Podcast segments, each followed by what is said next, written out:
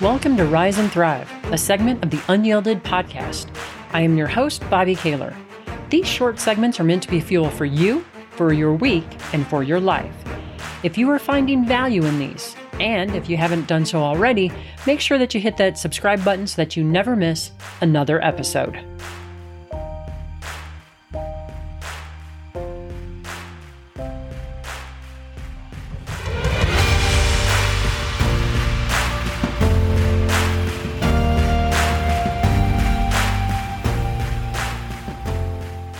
Often have you ever heard someone say, I know that I shouldn't get angry?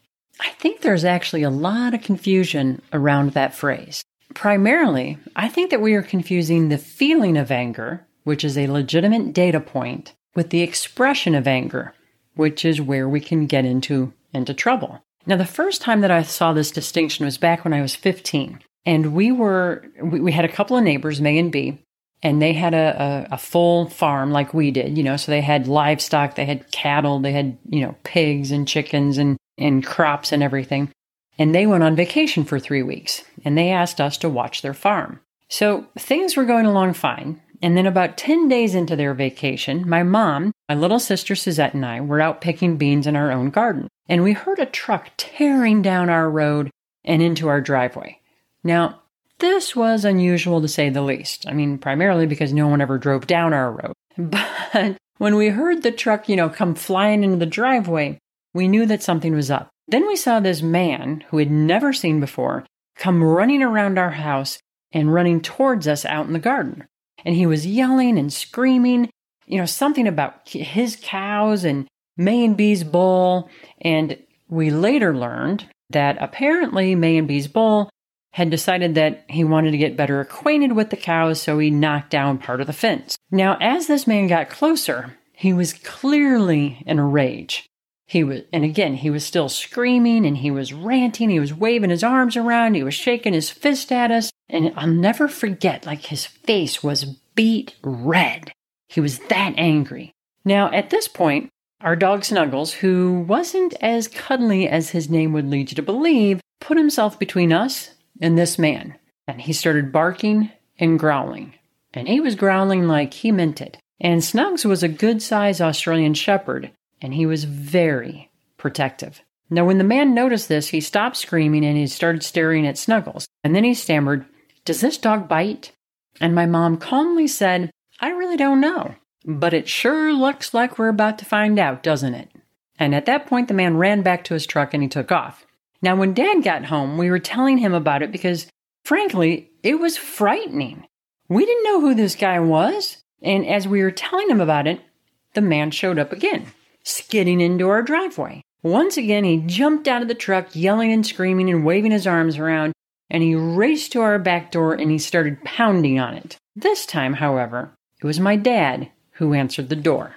Now, my dad was former Navy and had been a boxer in the Navy, and he was a superintendent on construction jobs. So while he wasn't, you know, necessarily super tall, he was definitely muscular and kind of intimidating. And when my dad answered the door, he didn't say a single word and he didn't do anything. He just looked at the man. He just calmly stood there. And the man took off running for his truck.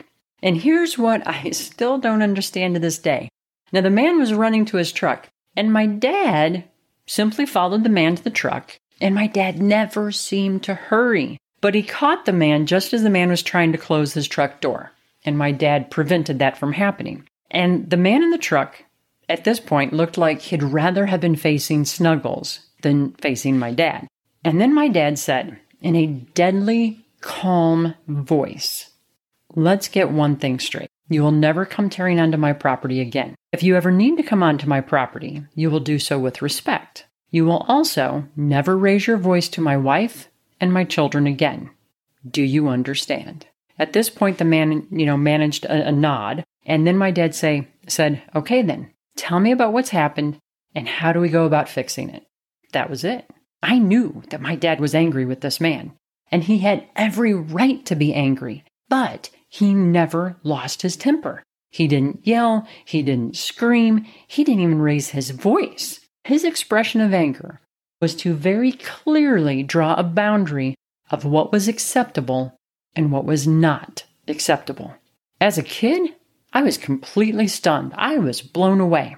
Up until that point, what I had witnessed from people and what I assumed was that when you got angry, you acted angry. And it took me years to work on this. There's a fabulous book called The Dance of Anger that dives deep into this. But the essence is that anger is a completely viable and valuable emotion. It is a signal that we feel that someone has crossed a boundary or treated us unfairly or that there has been some sort of injustice or that we've been betrayed, you know, or, you know, something along those lines. And when those things happen, it is healthy to feel anger. Anger is a data point. It is healthy to be able to have a conversation with the peop- with the person who has somehow transgressed against us to resolve the issue in some fashion. What is not healthy is, you know, blowing up like like this man did and ranting and raving, or it's also not healthy when we hold on to the anger and we allow it to fester and we don't resolve it. That's typically when it eventually boils over and we end up expressing the anger in inappropriate ways and in ways that we wish we hadn't. So the next time that you feel anger, accept it as a data point and be curious. Explore it. What caused the anger? And now sometimes it's pretty clear, right? It's pretty obvious what caused the anger, but sometimes it isn't. Sometimes we just feel angry and we don't even know why. Explore it. Put a lens on it, but don't judge it. Now, once you identify the source, then you can decide on the best course of action. Do you want to confront it in some fashion? Or are you choosing to accept it for some reason? And there are healthy reasons for both. But, and this is really important, if you decide to accept it, that means you are deciding to let the anger go. If the anger continues to fester, then that's a clear signal that you neither confronted it nor accepted it.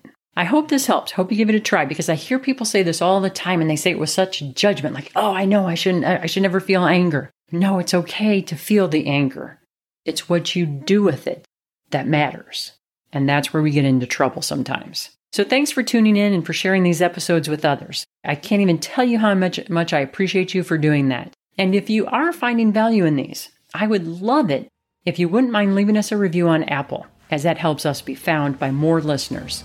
I hope that you have a great week and remember to rise and thrive.